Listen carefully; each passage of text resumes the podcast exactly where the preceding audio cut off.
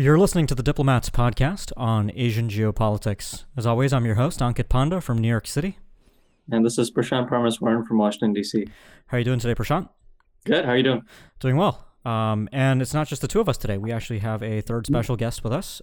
Joining us all the way from Australia is Hervé Lemahieu, Director of the Asian Power and Diplomacy Program at the Lowy Institute. Hervé, how are you doing today?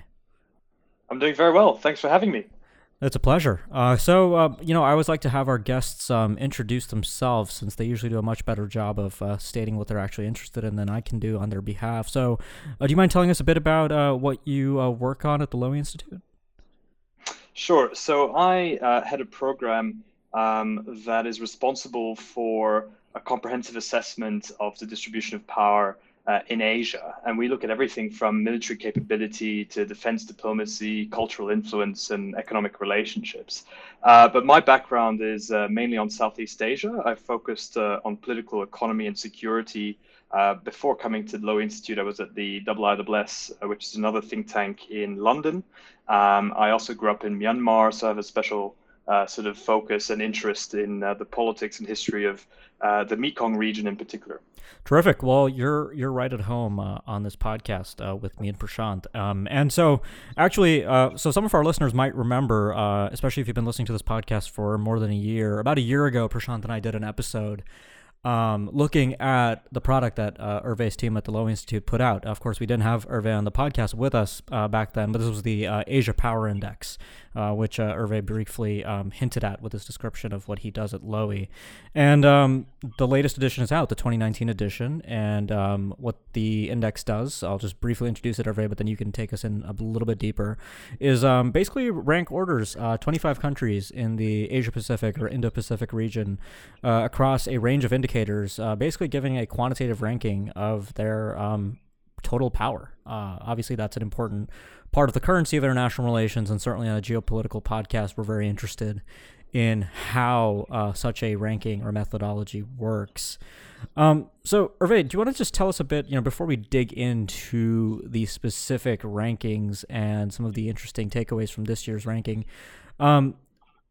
tell us a bit about the methodology behind this ranking and how you really, came up with it. Honestly, at the end of the day, how do you have the confidence to give these 25 countries the rankings that you do? It just seems like a daunting task. I think you do it well here. Well, thanks very much. I think Professor Yuen Kong at Lee Kuan Yew School of Public Policy put it most diplomatically. He said, you guys have a lot of gumption in terms of trying to assess power. We always talk about the balance of power in very abstract terms. Yet there's a lack, or there's a deficit of more data-based approaches at trying to measure shifts in the distribution of power over time. We felt that was a challenge that we wanted to take, and as much as possible try to bring some data points to the equation. So we undertake a very comprehensive assessment of power. It's not just hard power, but it's also soft power. And we have about 126 indicators in the index, 30,000 data points. And the idea is that we're trying to build an analytical tool that will engage users at all levels of the index. So most indices are built as sort of black boxes that spit out a magic number. We come up with a final ranking, but we also invite people to question our assumptions and the component parts of the index. We want people to engage with individual indicators.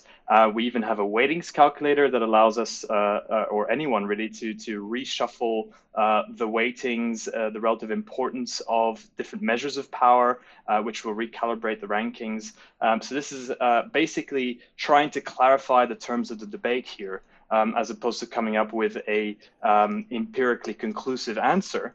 But essentially, the big thing that we're trying to establish is that power is more than what countries have.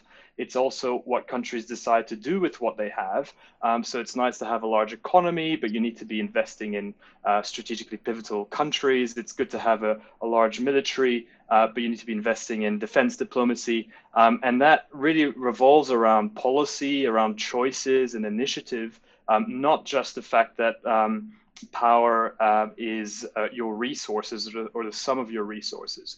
And we try to reflect the fact that power in the 21st century really hinges on networks and interdependence and asymmetries in relationships. So we've tried to establish basically a digital platform that's available for free, power.lowyinstitute.org, where you can see the relative strengths and weaknesses of every country. And what we have established for a second year is that the US remains the predominant player in Asia. It is actually still quite significant that the most powerful country in Asia is not actually an Asian country, it's the US. Nevertheless, in 2019, we think that the US has underachieved and that the power differential between the US and China has narrowed. And we also think that the Indo-Pacific is made up of many other actors. So there are many actors that create and sustain the balance of power, which is why we felt the need to include up to 25 countries. So we go as far west as Pakistan, as far north as Russia, and as far into the South Pacific as Australia and New Zealand. Terrific. Prashant, I'll let you ask a question here. No, I think it, first of all, I wanted to say, I mean, this is a very useful tool because I think, as you said, Hervé, I mean, we have conversations about power and debates and discussions about it all the time, but it really is useful to have a digital and interactive platform in front of us that can help frame the debate so that even if we disagree on certain aspects, we at least have a common point of reference and a very comprehensive one too. Looking at not just the resources these countries have, as you said, but also the influence that they can project. I think one of the things that was, I mean, I was waiting to sort of get my hands on this because it's the first year where, since it's the second year of production, where we could actually see, you know, the extent of continuity and change with respect to these rankings and how far these countries have come. One of the things that struck me was that when you looked at the countries that were either improving or worsening in terms of their rankings, the improved scores, I think you had China was plus 1.4, North Korea plus 1.3, and then the downward trajectory was also quite a small increase, relatively speaking.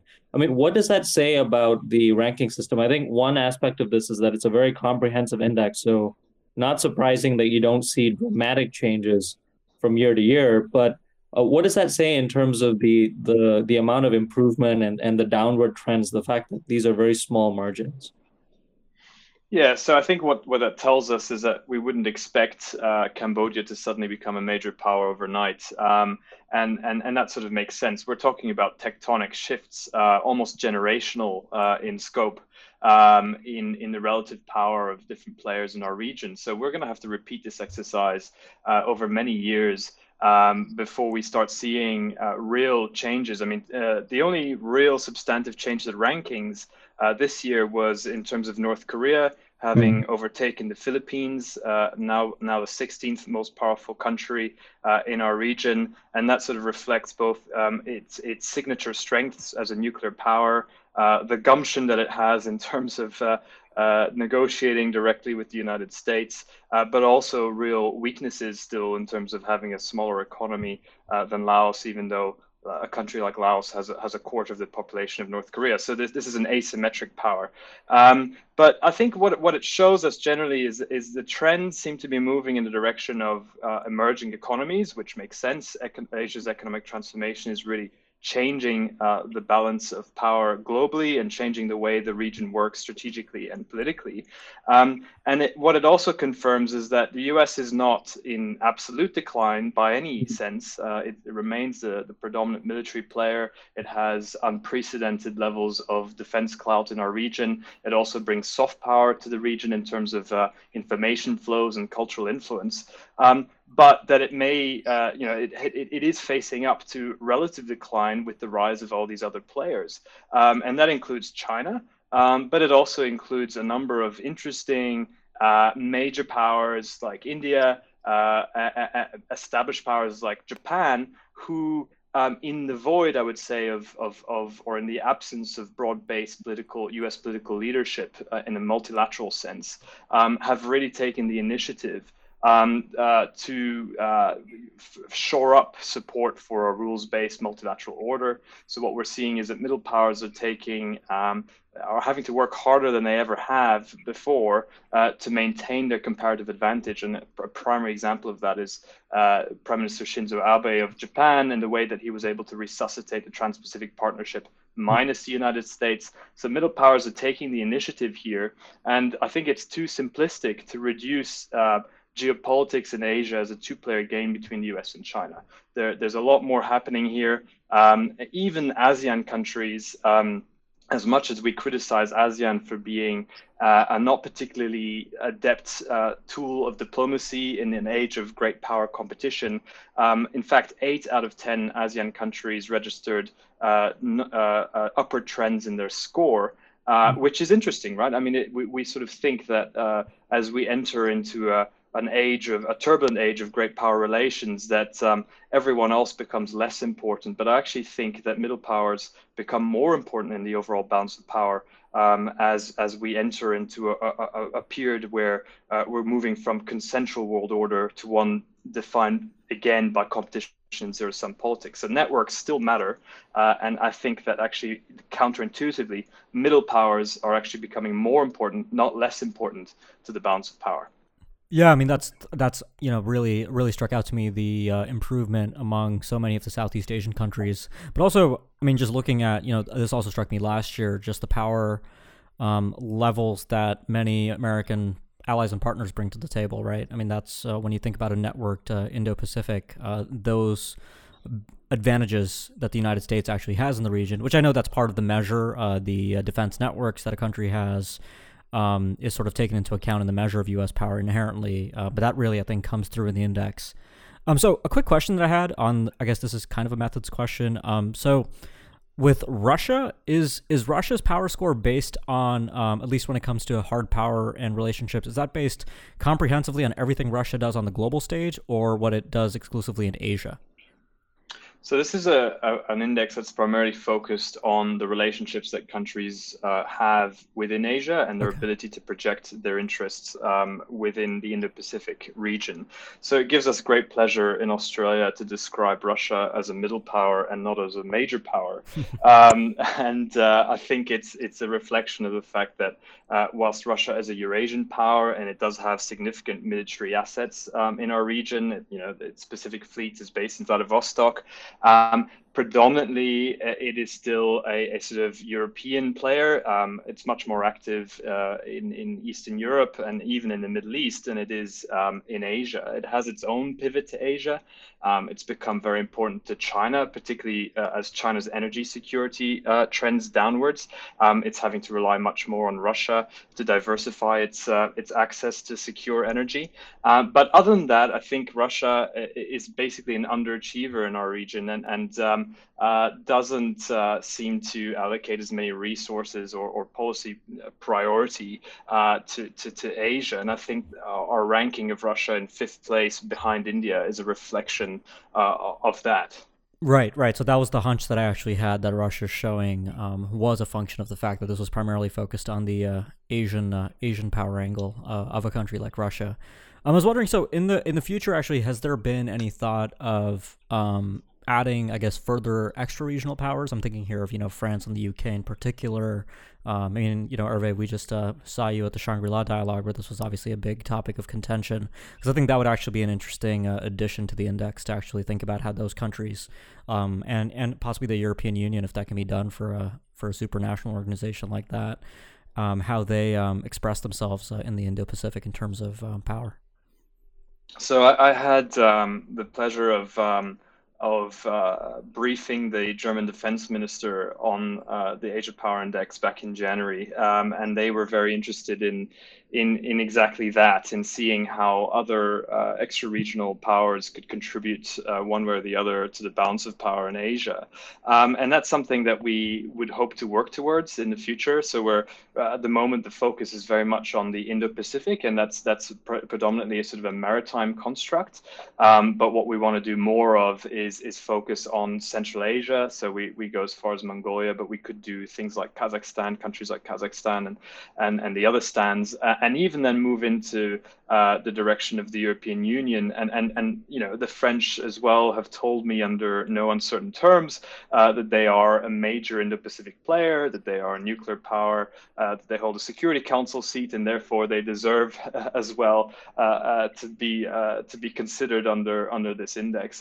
I think I'd like to do that. That presents some methodological questions as well, because we've got to differentiate between France or the EU's power within their regions versus what they are actually doing in the Indo-Pacific. But as this methodology matures, as the index, as we repeat this exercise over time, the idea is to add a number of other players and see how they're contributing to the balance of power.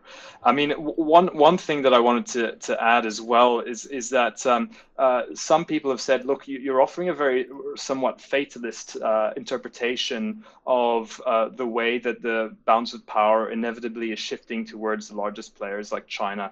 And that's true to a certain extent. I mean, the economic balance of power does determine a lot of the final rankings. But at the same time, nothing is predetermined, because we're making this distinction between power being more than the sum of your economic resources, being the sum of your policy initiatives and your networks, I actually think this is a much more fluid arrangement than conventionally thought. And what we're sort of suggesting is that the US will find it increasingly difficult to compete with China unilaterally. So there's a kind of leveling effect in the respective powers that they have as individual countries. But the future is networked. It has to be. And the comparative advantage that the US still holds over China will lie in taking a networked approach. And under those circumstances, middle powers in Asia, but also as far as Europe, become much more crucial to the overall balance of power. And I think one of the key challenges for China is actually establishing broad-based influence. There's no doubt that China has this incredible economic soft power, although there are increasing questions as to the sustainability of current levels of lending and whether that kind of economic soft power is translating to influence in other domains. We've seen increased levels of opposition towards China's Belt and Road Initiative, for example, in Southeast Asia. Over the course of the last 12 months, we've had countries like Malaysia and Myanmar renegotiate their big flagship BRI projects in favor of the borrower. And at the same time, if you're then looking at the underlying demographics, you have the rise of India, right? By mid-century, India will be about 20% larger than China demographically.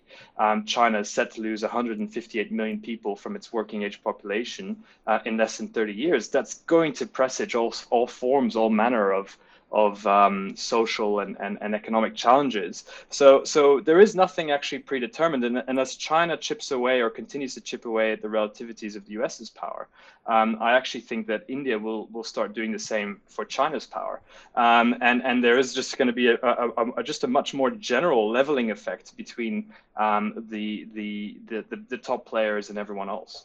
Mm-hmm. Yeah, I think one of the things that did strike me about the index findings again this year was the fact that, I mean, we, as you said, Hervé, I mean, this is a sort of a region with various players beyond just the United States and China. That being said, though, I mean, the data, it is quite striking, not surprising, but if you look at it visually and you look at the metrics, how the United States and China, how far ahead they are relative to even India and Japan, right?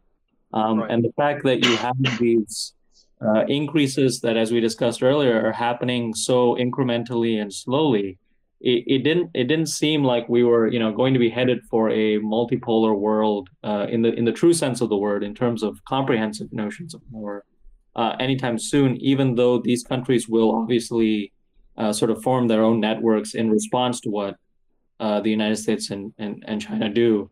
I also do think, you know, the point about networking is reinforced in the index by the fact that, I mean, Taiwan, you know, was, in fact, penalized by the index in terms of going down because partly because at least, coercive attempts by China and the fact that it's lost some of its diplomatic allies. So the fact that the networking power of these countries is demonstrated in the index, relatively speaking, right? Whereas I think China, in terms of defense networks, which was very interesting, still ranks quite low, but it went up, I think, 3 spots in terms of its networks. And that was very interesting for me, because it is interesting with the Belt and Road Initiative that the Chinese are not only using this as an economic initiative, but also a way to build up their geopolitical influence more generally. Yeah, I think that's a good observation. We have to take that in perspective. I mean, yes, China did climb the ranks in terms of our assessment of its defense diplomacy, and that is the area where it made the most progress over the last 12 months. But it is still the Achilles heel of China's influence in our region, the fact that it's only ranked 9th, which is well below where it should stand, given that it comes out 2nd for the overall ranking. And what we do there is essentially we're looking at conventional alliances, so that the US-centered alliance network, the hub and spoke, where the US is the hub and the spokes are Australia and South Korea and Japan. But we're also looking at non-allied defense partnerships, and we think that that's actually the main medium of defense diplomacy in our region, given that a lot of countries are formally non-aligned, but they are doing a lot behind the scenes. So how do you measure the depth of emerging defense relationships? Well, we look at the number of joint training exercises that countries undertake and with whom. So we're looking at the diversity, but also the depth of their relationships. We're looking at the defense diplomacy dialogues that take place in the region and between which countries. We're looking at arms transfers as well, which is often a sort of a proxy indicator of hardening strategic partnerships. And what we see is that China is sort of normalizing a little bit. So it has climbed the ranks, but it hasn't done so with any particular country in mind. It's just generally undertaking a few more joint training exercises than it was 2 years ago. The PLA celebrated a big anniversary this year as well, so that would have actually counted towards the joint training exercises with other countries. So in some sense, it's trying to lift the profile and trying to normalize the relationships that the PLA has with the rest of the region, but really fundamentally, most of the defense diplomacy that takes place in our region is still geared towards hedging against the rise of China as a military actor. And I would actually even say there's an inverse relationship between China's military strength and the fact that it's growing in its military capability and the amount of effort that goes into defense diplomacy by everyone else to try to hedge against China's rise. And this is, it points to sort of trust deficit in the long-term ambitions of Beijing. We'll have to see. I mean, perhaps China will continue to make similar strides in its defense diplomacy, but for the moment, I would say it's certainly worthy of a mention. But the overall picture is still one in which China looks very isolated in terms of its defense diplomacy. Mm-hmm. So, am I right in saying that the second largest growth year on year in power in the Lowy Power Index this year is North Korea after China? That's correct. Yes. That's pretty interesting. Yes. It is, yes. So, I mean, it's absolutely fascinating because North Korea actually jumped 1.3 points, which is almost the same scale as what China's upward trend was. So I have to say there's a score that's based out of 100 points, and then there's a ranking based on the score. So North Korea jumped in ranking, and it also jumped 1.3 points in its overall score. And that really has everything to do with the kind of clever diplomacy of Kim Jong-un over the last 12 months, the fact that I think North Korea has played a weak hand very well over the course of 2018 and 2019 by engaging in this summit diplomacy. in Singapore and in Vietnam, ostensibly on equal terms with the President of the United States, Kim Jong-un has managed to elevate the standing of North Korea and even partially normalize North Korea's diplomatic relations with the rest of the region. Now, that's still very far from normalizing or relaxing the sanctions regime against North Korea. That's really what North Korea wants here, after all, is to sort of integrate into the global economy. But we can talk about a relaxation in the enforcement of those sanctions. And that's forced us to kind of have another fresh look at our projections for North Korea's economic progress in the next 10 years. And we've actually, our new forecast is painting a slightly rosier picture for North Korea, starting from a very low base. But therefore, it's made the most kind of strides in terms of its diplomatic influence, where it's jumped 5 rankings. And in terms of its future resources. But this is an incomplete gamble. There's a lot that could still go wrong here. I'd say that, North Korea has made huge strides, but it's coming from a low base. Yeah, no, I mean, I'll be really curious to see where North Korea ends up next year. I mean, the other thing to mention, sorry, about North Korea is that at the same time that it's made these strides in terms of its influence metrics, it's also continued to do very well in military capability. It's jumped 1 ranking there. It's, there are estimates that it's produced as much nuclear fissile material to build, I think, something like 12 new nuclear bombs since the summit diplomacy started with Donald Trump. So the point is, its hard power is as unabated as ever. That's right. So we are running a little short on time, Hervé, but I wanted to ask you, I know there's so much more depth to the power index than we can really capture in our brief format here. But is there anything you want to punch up for our listeners before we unfortunately have to end today's episode? I think Taiwan offers a very curious example of a sort of a political outsider that's still central to the balance of power in our region. So Taiwan is the only country that registered, the only territory rather, that registered a significant downward shift in our assessment of its power. That's because it's lost more diplomatic allies over the last 12 months. It's lost 2 countries that previously recognized it as the main China, but it is up on technology and it's up on defense diplomacy. So even in this, in our assessment, there are silver linings here, and I think we have to remember Taiwan is still a really important check to China's ambitions to become a full-fledged maritime power. So long as Taiwan continues to exist as an autonomous territory, that is still a very big obstacle for China's rise. Terrific. Prashant, any final impressions? No, I think this was great, good addition, and I'm looking forward to seeing how this plays out next year with the addition of the indicators. I would just flag one additional interesting anecdote that I saw reflected, which is the index and the findings. Hervé and his team noted that one of the sources of American influence with respect to its capabilities is the fact that even though the United States remains an outside actor with respect to the Asia-Pacific, the place that a lot of folks are still getting their news about Asia is actually from U.S. sources, in addition to, of course, the Diplomat magazine and other sources that we're familiar with. And I thought that was really interesting, too, because the media environment plays an important role in shaping some of these indicators as well, including the sort of cultural indicators and social indicators. Right.